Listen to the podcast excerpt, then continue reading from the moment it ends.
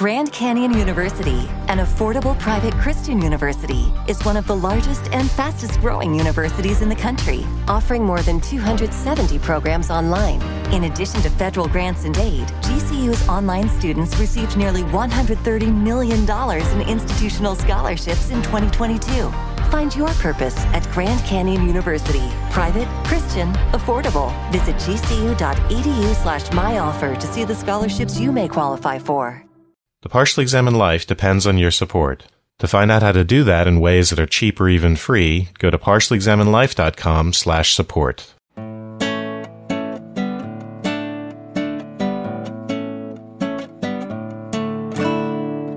You're listening to The Partially Examined Life, a podcast by some guys who at one point set on doing philosophy for a living, but then thought better of it.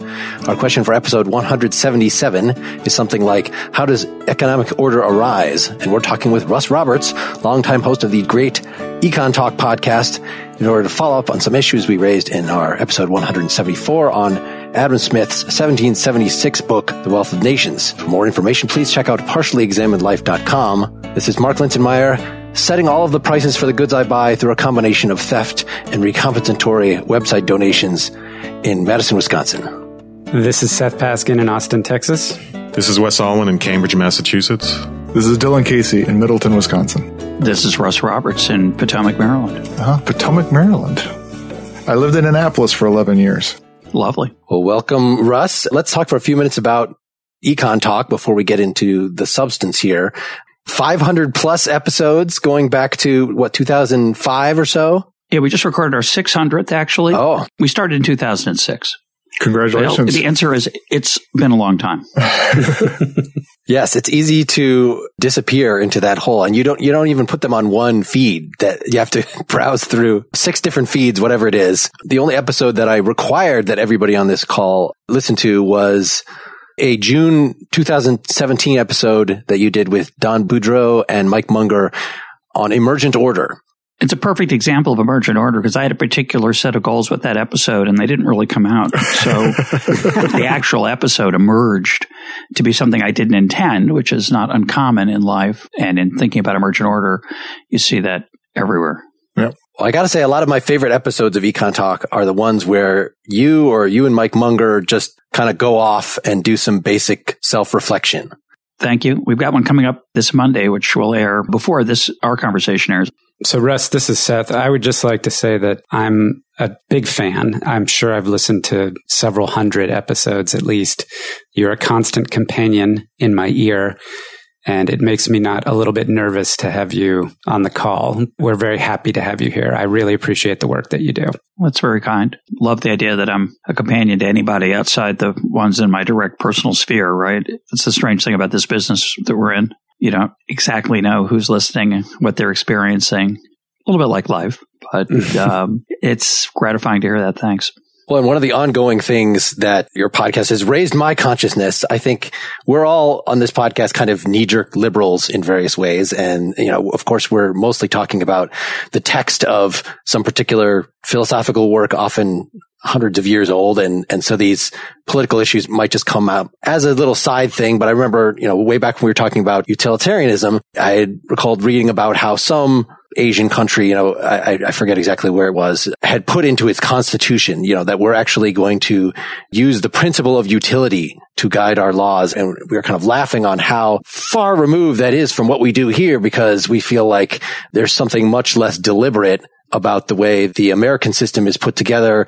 And, you know, it's very hard to get anything done given interest groups and everybody vying for their own power. So the idea of beforehand actually making this a goal, that there was something that just couldn't even enter our political vocabulary. And listening to your podcast and your generally free market views, again, very self-reflective, very non-extreme, and you engage in dialogue with a lot of people that have very different views from you in both directions, has kind of made me see that perhaps an argument can be made. I think it was explicitly made in this episode you had with Tyler Cowen very recently, that economic growth actually is, if you're going to do a utility calculus, is the main thing. We don't need a deliberate governmental dedication to the principle of utility, that just following the principles of free markets, more or less, does in the long run just look at history, that we have a higher standard of living, that any sort of positive governmental measures we would have laid out would not have gotten us to this point as quickly and can only hold us back in the future.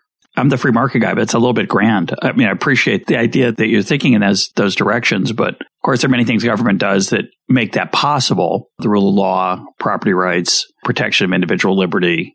I think the challenge is figuring out what else should or can government do that would be productive in adding to well-being in the longish run. Mm-hmm. Obviously, there are things government does in the short run, they meet today, that are helpful to people and harmful to some, but helpful to others, that many people would say that's worth it. The challenge is figuring out that over time thing. So when we absorb job losses, say, from trade or job losses from technology, in America, we tend to think, well, that will probably pay off for our children and grandchildren.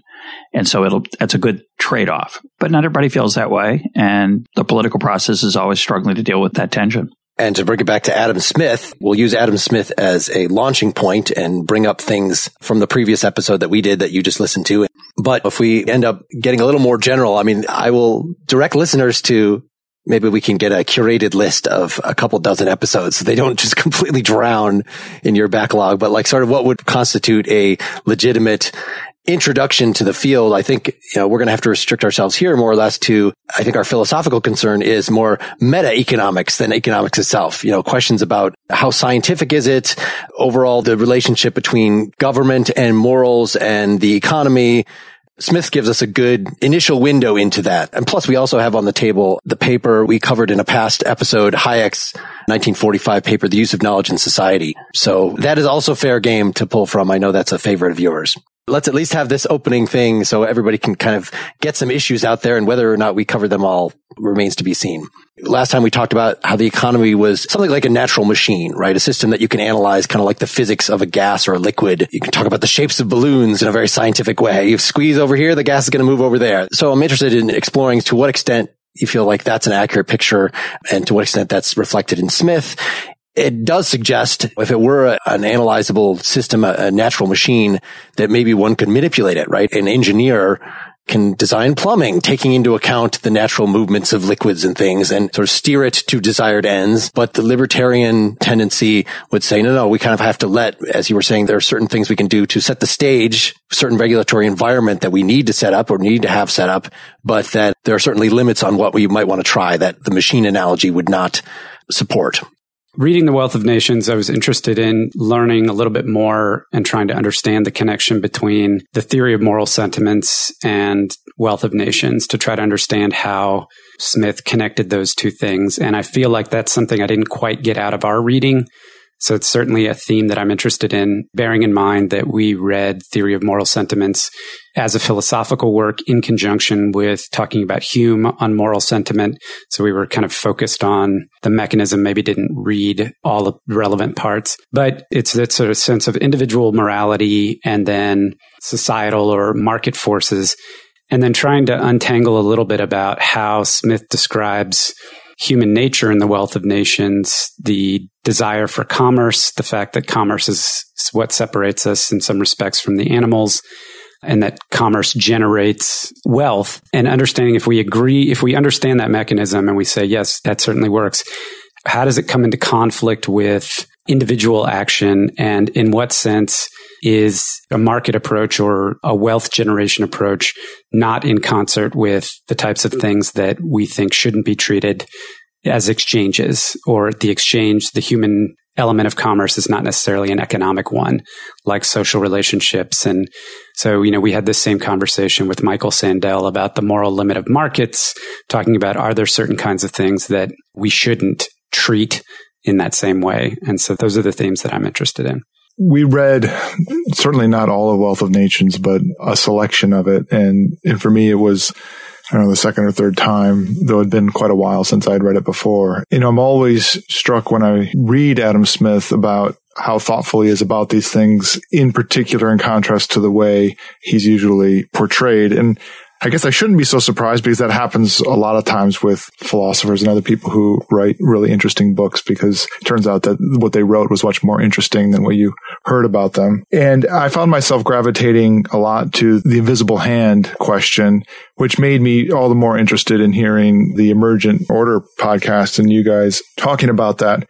I myself have a lot of interest, more from a sort of physical systems point of view, on the question of emergence and emergent order, and, you know, where it shows up and what are the signs of it and that kind of thing. Thinking about that episode and Adam Smith and the question of natural prices that Mark brought up made me just think a lot about what we mean by a natural system in terms of economics, and what it means to have laws associated with it, and where its natural naturalism means in education and how it works versus what it is, and the distinction between that and what is most desirable. So what are the conditions for flourishing in a natural system, let's say a fairly sophisticated one, like an ocean or a, a forest or some other kind of natural environment, and an economy, which would seem to be a pretty good analogy. And how are those conditions of flourishing dependent upon the inputs, in the case of the economy, that we have into it? I became interested in the question of emergent order or spontaneous order, trying to say more precisely, after listening to the uh, Econ Talk podcast, what it means when we're talking about economics in terms of emergence. So what the sort of high level properties are of the system that we're trying to explain, why we consider those emergent. So that could be something like the phenomenon of people being able to get what they need from others, the phenomenon of cooperation and seeming cooperation and coordination at a high level that doesn't really exist, things like that. So I looked a lot into emergence, and then I realized how complicated it is and how many different definitions there are, and even how, according to Chalmers, problematic the idea is. And I thought, okay, well, I'm not going to talk about emergence. So that's the dead end that I reached on this. So uh. I think even though it is complicated, it is not so hard to talk about what is meant by it. It might be that there are problems with the concept, and there might be problems with people argue about whether it actually exists or doesn't exist, but we can talk about what the phenomena we're speaking of, and that's not so hard to talk about. So yes, Russ, tell us. I'm going to get at some of those concerns, I think, indirectly. And I think Dylan's right. I think let's talk about something in particular. I think trying to talk about emergence in general is extremely difficult. I think Wes is really onto something there. But I think in particular contexts, it's very powerful and useful. And the simple way I would just describe it is that the system as a whole has properties that no individual intends, and outcomes are not the result of anyone's intention or design. And yet, despite that, there are patterns that emerge that we can understand and think about thoughtfully, and sometimes make value judgments about, at least ex post. And I think when you look at the world with that perspective, you see things you wouldn't otherwise see. So that's all I'm going to say about emergence generally to start with. Let me try to go backwards and respond to some of the comments that were made earlier, and then we can see where we go. Does that sound good? Sounds great to me.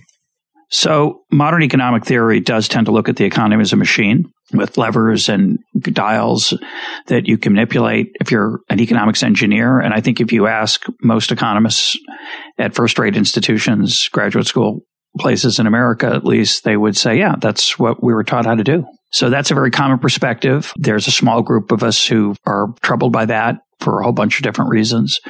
And Smith would be, I think, troubled by it. Certainly Hayek was troubled by it. I think the metaphor for the Smith-Hayek camp, which I'd put myself in, is an ecosystem, a rainforest, a garden, maybe a garden, because you can think about certain kind of gardens are pruned and designed very explicitly, where others are a little wilder and, and more natural, but they may still have some human interaction. We don't just let our yard go the way it might just go with no direct intervention. But we might limit our intervention to certain kinds of interventions. Rain, perhaps. We might water the lawn if, if it hasn't rained in a long time. We might exclude species that we don't want there, who invade some bamboo from a neighbor, say. It's not a totally laissez-faire system, but within the rules that are established by that relatively hands-off gardener, a lot of things are going to flourish and change, and it's going to be alive. And I think when you think of the economy as a more organic thing, it's a very productive way to think about it. It doesn't mean you don't do anything. It doesn't mean you never intervene. There might be results that you think you can attain through various kinds of interventions.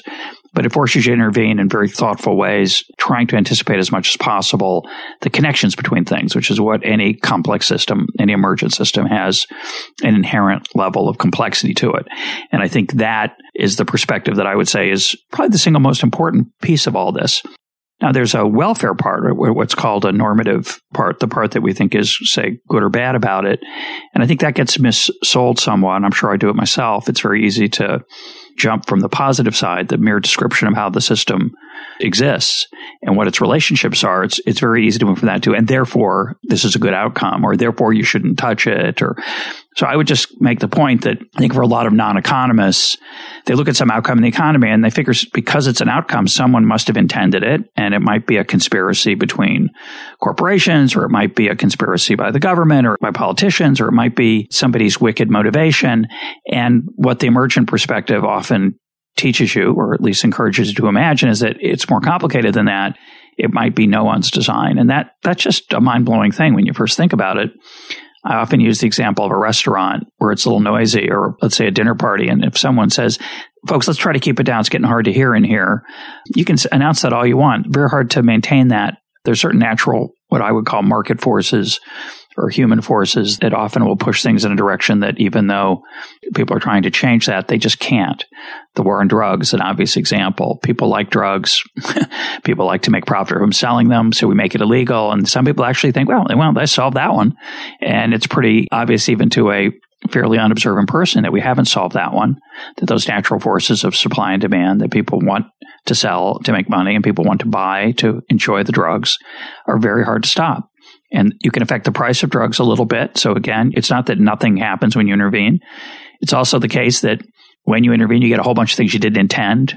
Gang wars, deaths of innocent people in crossfire, people turning, you know, anyway, you get the idea.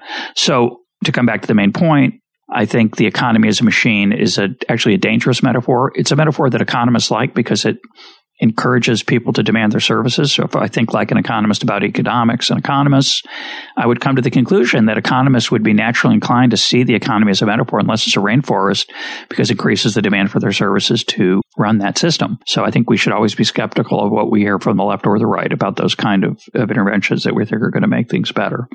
Now, I want to talk about the invisible hand, because I think that having talked about emergent order, it's a natural segue.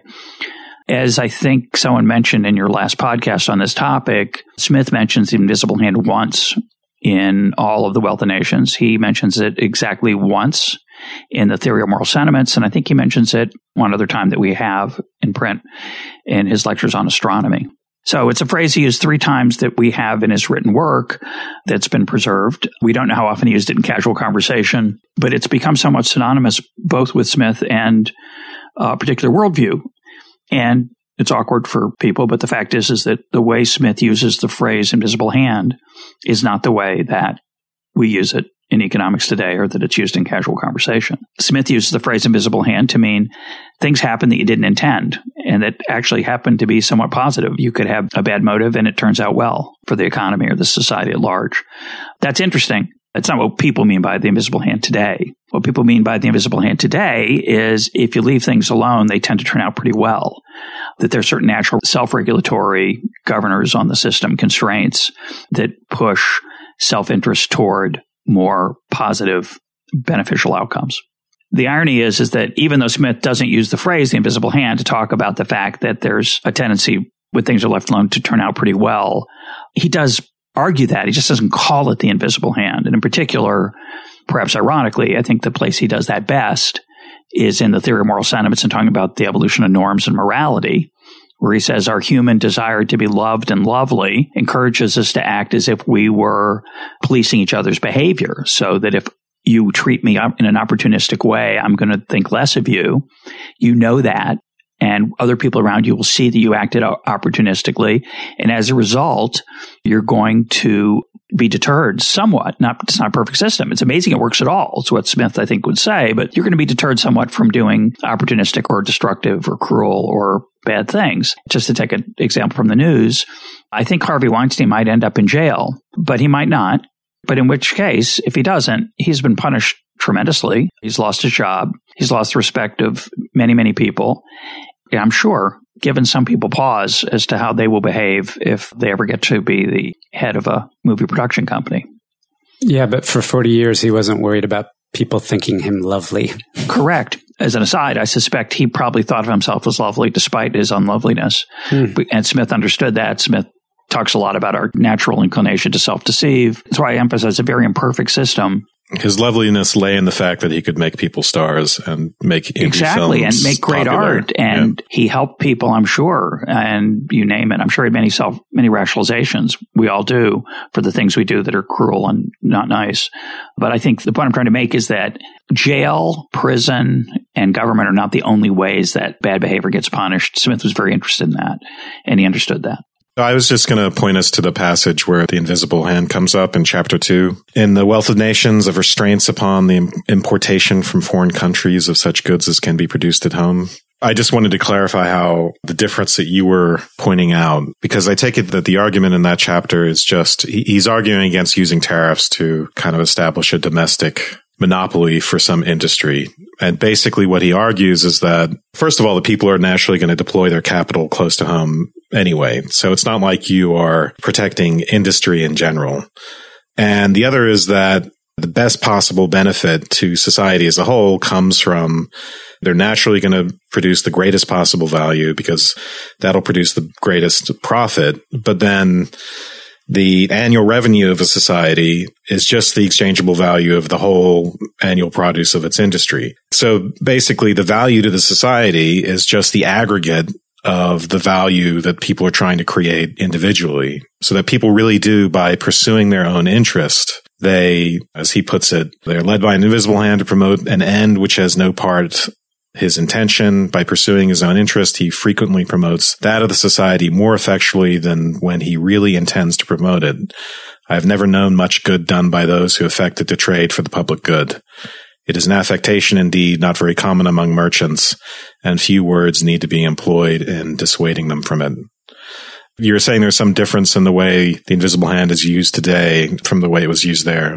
Yeah, well, that statement, first of all, I'm not even sure it's true, the underlying economics of what he's claiming. What he's trying to claim there is we tend to invest in our local businesses.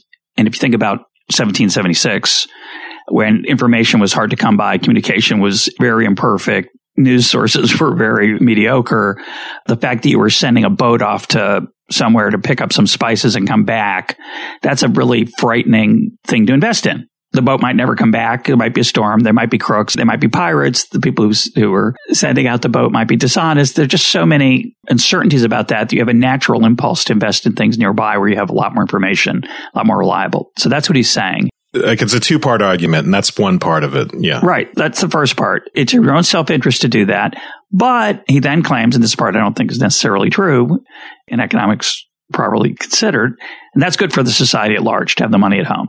Now, let's assume that's true for the point of the argument. So what he's saying there is that sometimes you do stuff that's purely self-interested that turns out good for people beside yourself. And you could argue that's what the invisible hand today is, but I wouldn't say that's really what people fully have in mind. What people fully have in mind is a much richer feeling about self-regulation of the economy, that competition in particular regulates malfeasance, dishonesty, fraud, and so on, and that therefore we need a less heavy hand, that we get rid of the consumer protection pieces of Dodd-Frank. Everyone thinks that consumers are now going to be taken advantage of. The Smithian modern version of the invisible hand, which is not what Smith wrote, would say, well, that might be true, but then again, you have to think about those imposed costs on financial institutions. Maybe those costs end up getting passed on to consumers, end up paying for it. Maybe those benefits aren't worth it. Maybe we could rely on reputation and brand name. That's a much more complex argument than I think Smith has in mind. And in The Theory of Moral Sentiments, he makes a very similar argument as he does in The Wealth of Nations, just a different example. Basically, he argues that rich people like a lot of stuff. They think it's going to make them happy. It doesn't.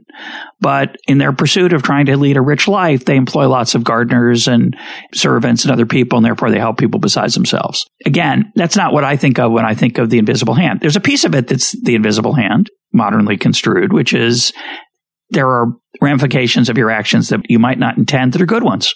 Not just actions, but self-interested actions. Correct. And self, right, in particular, that motive alone does not determine whether outcomes are good or bad. Self-interest accrues to the interest of society as a whole. And we know that's not always true. So it's, it's a bad principle. Yeah. I think what Smith's pointing out is that it can be true, which is shocking. It's novel. My point is, is that when we think about, quote, the invisible hand or laissez-faire or Smith is the godfather of capitalism, I think we're thinking of a much bigger systemic idea that, for example, that the profit motive, which would be an application of, of this examples that we just gave, that the profit motive, which is about one's own self-interest, encourages you to do things that develop new products, treat your customers well, ideally, and that leads to outcomes that your desire to have a nice vacation every year with your family is not part of. But I think more than that, Smith's deeper insight, which I would not say he literally described as the invisible hand, more than that is this idea that when we generally let people pursue their own self-interest, a system emerges of outcomes that are mainly beneficial, that are related to economic growth, that are related to the opportunity for individual flourishing, of figuring out where you fit in with the system rather than being assigned an occupation or a place to live in a controlled economy or centrally planned economy. I'm just trying to make the point that I think Smith is the intellectual godparent of the invisible hand as we think of it today. When he wrote about it with that actual phrase, I don't think he captured what we're thinking of and what we're talking about with emergence.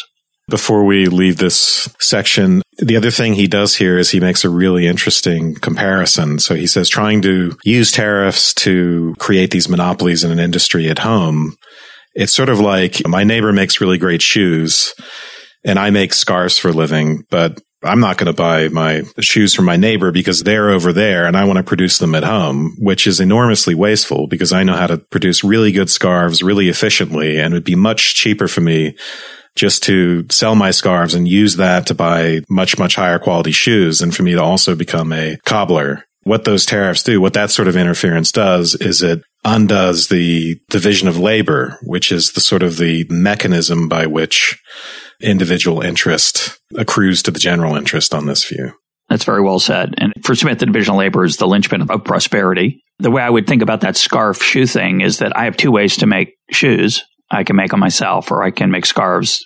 And making scarves is just a different way to make shoes. And if it takes me two hours to make a scarf, I can swap for a pair of shoes, but four hours to make the shoes myself, I'm a fool to uh, make my own shoes unless I get pleasure from it, which is okay. That's all right. You can do lots of things that are, quote, financially irrational. That's not irrational, literally. It's just they might cost you something to indulge your, the pleasure you get from it. It's just irrational if you do it at a scale, you know, a country level scale where you're saying, well, we can't compete in our, let's say, automobile manufacturing, so we're going to prop that up. That's the analogy. He's trying to say, well, no, you're better off buying the cars from Japan and putting your existing energy and capital towards something you actually do well, and then you use the result of that to buy your cars. He's using that just as an analogy to say something about public policy. Yeah. That might be true, but it's not clear to me that the objection of different kinds of interests coming to play other than economic interests that you would acknowledge on the individual level doesn't also play at larger levels. So calling it irrational doesn't sound quite right. I mean, it seems like, in fact, whether you called it a proper purposeful manipulation of the economy or a corruption of a natural order, you would say that there's all kinds of implementations of economic policy that work in, under exactly that principle. And it's not that they don't have effects. Well, it's irrational if you're trying to maximize wealth. That's a move that actually reduces the wealth of the nation. But that right there in the end of the sentence is the point, right? Maximizing wealth is being the interest that ought to be maximized. And all I'm right. saying is, is that for exactly the same reason as one might maximize a different kind of pleasure in their own individual economic activity. And that, in fact, it's very complicated how to understand what one's natural interests are and how that varies and how those natural interests contribute to the quote-unquote natural behavior of the economy. The same thing is true at a larger level. Yeah, I think you can have other motives to prop up an industry, but you, if your economic motive were the general wealth of the country, I think that's where he would claim that you're actually shooting yourself in the foot. But yeah, I mean, I conceivably, you just reject the premise that the highest good or the only good that you're shooting for, and maybe there are other considerations. We know it's not either at the individual or at mm-hmm. the national level, yeah, right? Exactly. But I think this distinction you're making between individual action and national action and the willingness to tolerate losses in wealth for gains in somewhere else is really illuminating. It's totally rational. When I said irrational, by the way, which I apologize for introducing that word because I, I meant it in quotes. I, and so I tried to say financial and corrected it and put financially irrational. My point being, it's not irrational at all to bake your own bread, which is if you have a high value of time, and give up an opportunity for a consulting project so you can bake your own bread. That's obviously a beautiful thing. If you love baking bread and you hate consulting, and even though you lose money baking the bread, it's worth it. We do that all the time. I rake my leaves, which is expensive for me. I give up a lot of time, and I could take that time, do something with it that's profitable, and buy the services of a, somebody who could do that. But I, whether it was a good idea or not, I thought it was good for my kids to see that I rake my own yard. And so I did that. Maybe that was a mistake, but we make those kind of decisions all the time. What's interesting at the national level that we're missing, which I think is really important, is that it's great if it was unanimously agreed that it's worth reducing, say, large retailers so that we can have quaint mom and pop shops around our town as a place to shop rather than having the big box at the edge of town. And there's a thousand issues like this, whether we want to have American-made shoes, so we want to preserve our shoemaking industry, or American-made textiles, so we don't want to allow imports of textiles. The problem with that leap to say, well, it's just like the case of an individual. Sometimes it's worth it to do things that are not growth-enhancing because we get a value from it. The problem, of course, is that the value and the cost and the benefits don't accrue to the same people. And then we enter the world of reality, painful world, where we have some people benefit, some people lose, and what do we do now? And I think economists have made a wonderful contribution to the world to remind people that sometimes when we benefit one group who are, say, politically powerful or loud, that that might make the pie smaller or induce pain that's not so obvious on other people. Then I think economists go too far. They say, well, it's inefficient, this policy, which all that means in economics talk is it makes the pie smaller than it otherwise would be. But sometimes that's probably something a lot of us are willing to tolerate. Smith wasn't a fool. Smith didn't believe that wealth was all that counted. And we know he didn't believe anything remotely like that. But the growth is good. Growth is good, but it's not the only good. It just seems a lot of Smith's discussion in terms of the interaction between people and benefiting each other assumes a basic equality. And if we're talking about, say, the developing world with the same anti-protectionist arguments that might well apply to us, would that apply to them? Because they might want to keep car imports out so they can develop their own auto industry. And as Wes was just saying, well, no, maybe according to Smith, they'd be better off just buying the cars and letting that amount of effort, letting those amount of resources go to something that they can do better. But when you're a small country faced with the juggernauts of the U S and other places like that, that are pretty much better at everything in terms of that, it seems like there would be a different logic. It's not as obvious where the money should go, or maybe they're not starting with as much, certainly monetary resources in the first place. So would that affect what their trade policies should be given their particular circumstance? I don't think so, actually. But it's a little tricky. In general, poor countries need free trade much more than rich countries, especially large rich countries. If America closed its borders tomorrow, literally, to all imports, we'd be a little poorer, but we have a really big market domestically, and that would allow unleashing the forces that Smith talks about, the division of labor. We get quite a bit of division of labor if we, quote, only trade it among ourselves, because only trading among ourselves is three hundred thirty million people trading among themselves, which is very different than, say, a country that has five million people and desperately trying to leverage those skills into something toward a higher standard of living. If you try to make your own cars when you're not good at it at all, or better said, if you're trying to make your own cars when there are cheaper cars available, you impoverish yourself. Now, there's a reason you might want to do that. You could argue, I think it's a bad argument, but you could argue, but car jobs per se are part of our national culture. Of course, car manufacturers and car employees will always push that argument. And I think that's a natural thing to be wary of. And I think we should all be wary of those kinds of arguments, because those are really ways to deceive us into thinking that it's in our interest for these people to be enriched through a policy of restricting trade. The nations that have made the largest leaps in economic well-being that are unparalleled to anything in human history over the last twenty-five years are India and China.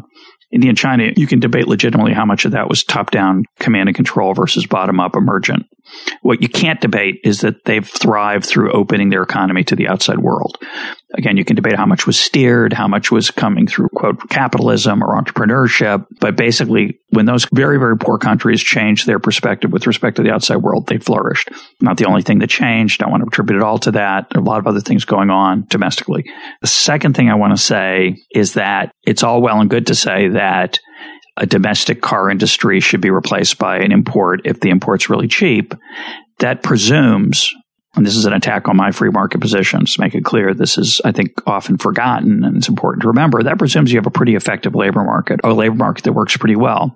Because in the story of how free trade and creative destruction improve lives, the story is, is that so you don't have car makers anymore, but that's okay, because now that we have cheap cars from outside, we have all these resources we can use to make something else, and the workers who are in the car industry can now do these other things.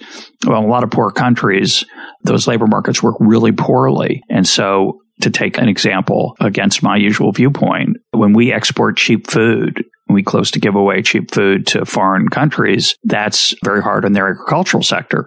Well, the standard view, which is mostly correct, is, yeah, but now they've got cheap food. That's really good. And that's true. What's not good, though, is that if the people who are in farming have very limited ability to do other things and have very have a lot of trouble moving from the rural sector, say, to a new factory that's opened downtown in the city, the implications of that in the short run are very painful, and that short run might be fairly long in a country that's not well developed. So I think that's the way I would think about the choices that are being made there. A better way to say it is that talking about trade often overemphasizes the power of borders.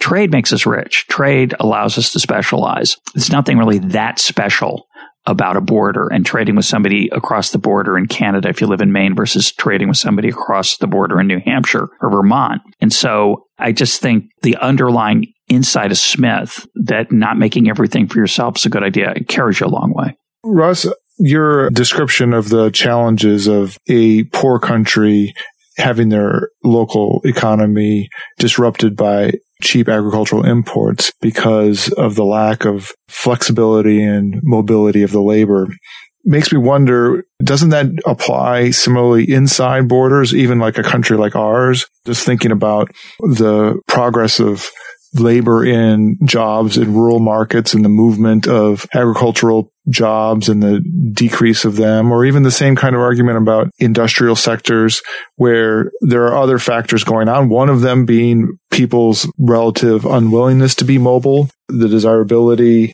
specialized skills, specialized skills. And so thinking about the question of what kind of efficiency we're talking about, I mean, there may be an efficiency of price regarding food, but there may be also an efficiency regarding livelihood and the distribution of possible livelihoods. Well, it's so much more than that, right? It's your dignity, your well, your emotional well-being, your self-respect. If I tell you you're going to have cheap corn, but you're going to sit around the house all day and have very limited sense of respect for yourself, and your friends may not respect you either because your corn farming business is now defunct. And by the way, of course, we have to add that these agricultural exports to the United States are due to the fact that we subsidize food and have too much of it through government policy. But like, can I turn to the, I wanted to talk about that domestic point because I think it's a fantastic point. It's one hundred percent right. All kinds of things disrupt the patterns of specialization and the investments that people have made in skills or where they want to live. And that's the extraordinary aspect of an unplanned economy. We tend to think about foreign shocks, foreign trade, because it's easy to demonize foreigners. So people who want to protect their livelihoods tend to use foreigners as an easy whipping opportunity. But it's true of every kind of change in our economic system, whether it's a change in tastes. If you're a potato farmer and people start worrying about carbohydrates, you might take a hit. If there's an innovation in teaching and professors are going to lose, which I'd love to see, that MOOCs, online learning opportunities improve and professors can't make a living anymore. And we're going to hear how important it is for American youth to be face-to-face with their teachers. That's everything. So everybody tends to invoke all kinds of arguments beyond the financial to motivate people to prefer a policy that doesn't actually help them. It helps the person who's making the sales pitch. The point I want to make is that what do you do about that? And my answer is I want to do two things. I want to make labor markets more effective, and I want to reduce artificial barriers to mobility, you know, like zoning laws in cities that are done to protect property values rather than enhance, say, neighborhood design or safety or whatever it is. And right now, it's an issue in America, even though we have very low unemployment, right? It's, you'd think we have twenty percent. You'd think we were in the Great Depression where unemployment reached twenty-five percent. Right now, we have unemployment of four. I think it's four point two. And yet still people are, now, there are people who'd like to be working in the labor force who've given up. So it's not a trivial thing. There are people in rural areas, as you suggest, or implied, I think, that who have trouble finding jobs where they used to find them. There are people whose skills used to be great at finding a decent paying job and now no longer do. And the pace of all that is increasing. The result of that, in my view, and I'm going to give you a counterpoint in a second, but in my view, the result of that is the most extraordinarily dynamic economy in the world because we tolerate so much economic change. Now, we don't tolerate all of it, but we tolerate a lot of it. My argument would be that if we don't help make labor markets more effective, if we continue to have barriers to labor markets that we have, that are typically, I think, policy mistakes, then we're going to have costs from these economic changes that are going to be less palatable to people. We're seeing that right now. That's what the populism phenomenon is to a large extent. It's people who are, find the economic change intolerable, and now they want something done about it. And my view would be, let's fix the underlying thing that's making it hard for people to adjust. Mobility is going down in the United States. Starting them new businesses going down in the United States.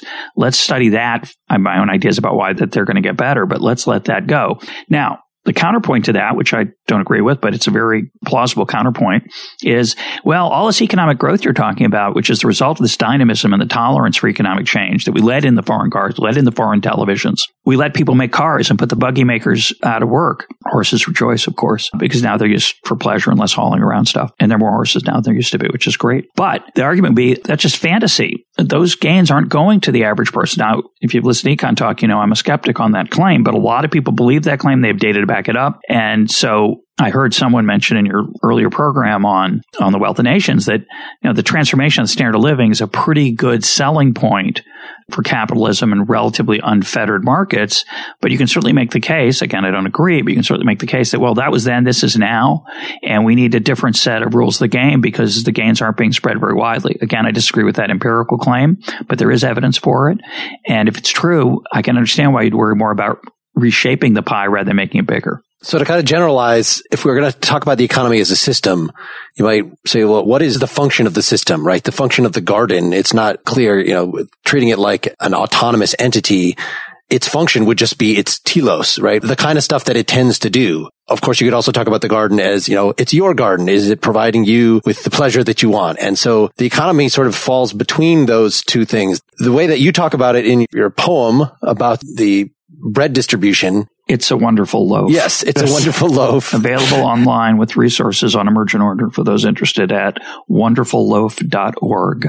Its function is to, I don't want to say it's maximizing satisfaction of wants, but it certainly, it provides this amazing distribution of goods that one would not expect and that would be very difficult to plan. That's different than saying its function is to provide everyone with their means of sustenance, or to provide something for everyone to do, right? Should employment even be something that we expect out of the economy? One of my longstanding social desires is to see as much employment automated as possible, but yet people educated so that they can find their own calling, so that they can find something that's not necessarily just being pushed into whatever job, probably by the force of circumstance, that actually choose what they want to do with their life. There's so many things that we can, ways that we can help each other. In the ideal world, everyone has a podcast. Yeah, that's right.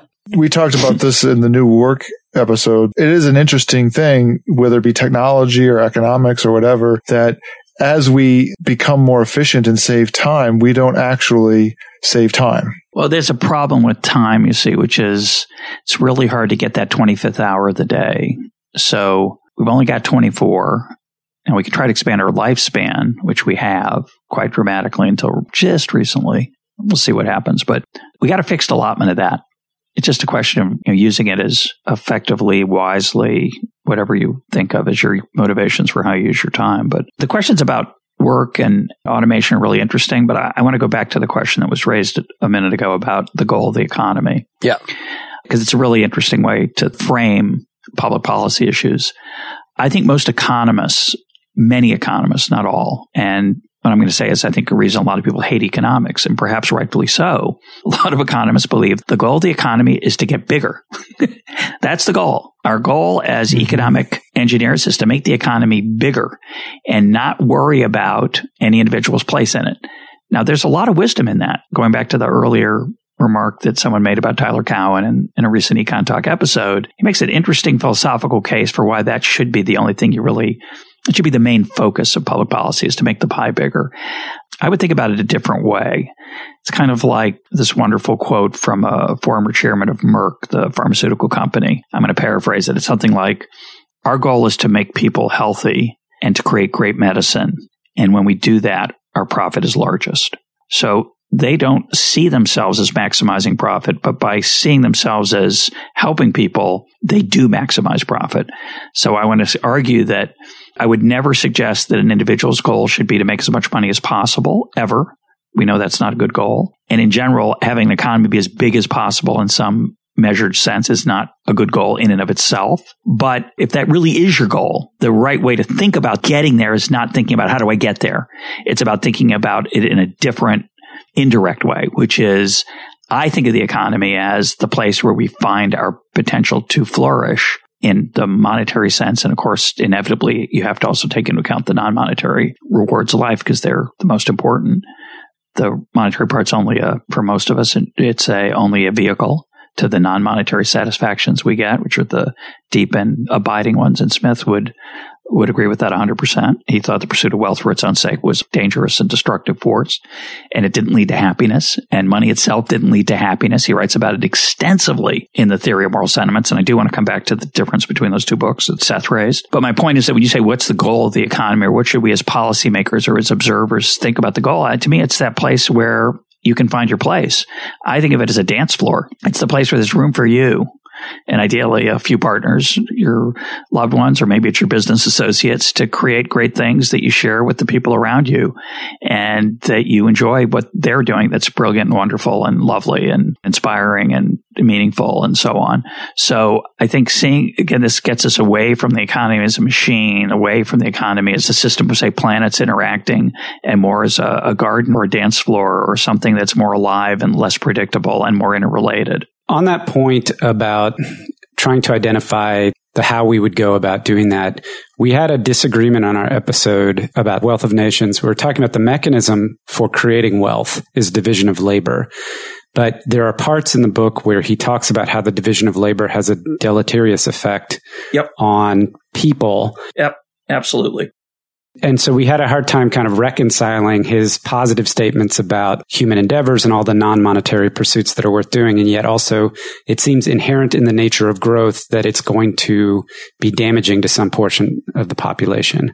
At least for some time. For some time. Not for long stretches of time, maybe not for each generation. But I use the example of Charlie Chaplin in modern times.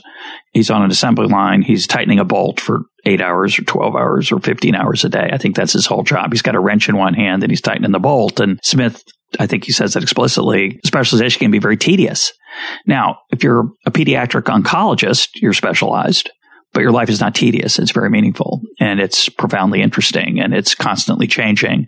Even though you're specialized, you're not tightening a bolt. And we see the transformation of civilization from agriculture to industry to the world we live in today, so-called knowledge workers. What you and I do, we're specialized, this piece of our life, this podcasting thing, and we're better at it. I don't know about you. I'm better at it than I was ten years ago or five years ago. A little bit better. I don't know how much better, but somewhat better. But it's not boring because it's repetitive, even though I'm doing the same thing over and over again. So here's why I would say it. And I think this is just an important general point. You guys recognize that extensively in your Wealth of Nations podcast. What people say about Adam Smith is not nearly as interesting as what Adam Smith said. It's, I mean, the, the book is infinitely more rich and thoughtful, and it's true of everyone. I'm just to give a much less dramatic example. In nineteen fifty-seven, I think it was, Gary Becker wrote a book called The Economics of Discrimination. If you ask people in the profession, what did Gary Becker say in that book? They will say, and this is a total corruption of what Gary Becker said. They will say, oh, well, Becker said that with competition, discrimination will disappear. Well, that's a stupid thing to say. It's not true. And empirically, it's certainly not true. And Becker never said it. And you read the book, and I went back to read the book because I'd heard it so many times. I'd read it in forever. And it's an incredibly thoughtful analysis of the complexity of the data you could possibly use to evaluate it and the complexity of human choice when you are prejudiced and you want to indulge that prejudice, but it's costly. He never said anything remotely like, well, it'll go away. He just said there's a cost. And so to come bring that back to Smith, Smith said correctly that specialization plays a significant, maybe the central role in generating gains from trade and the improvement of standard of living that he was just on the cusp of, ironically. I wanted to say to him, if I go back in time, you ain't seen nothing yet. I mean, you're not going to believe what's going to be the ramifications of what you're talking about. But he's not a fool. He's not a, he's not a politician or a salesman. He's not going to say, oh, so specialization's good. He understood what's good about it. He understood it wasn't all good. We as debaters, policymakers, analysts, observers can then discuss whether those gains are big relative to the cost, but they're costs for sure, especially in industrialization. And, you know, again, Smith didn't see all of that, but he foresaw it in, in many ways. Well, that seems like a great way to wrap up part one. Folks can come back next week for part two or become a Partially Examined Life citizen at partially examined life dot com and get the full, unbroken, ad-free discussion right now. See ya.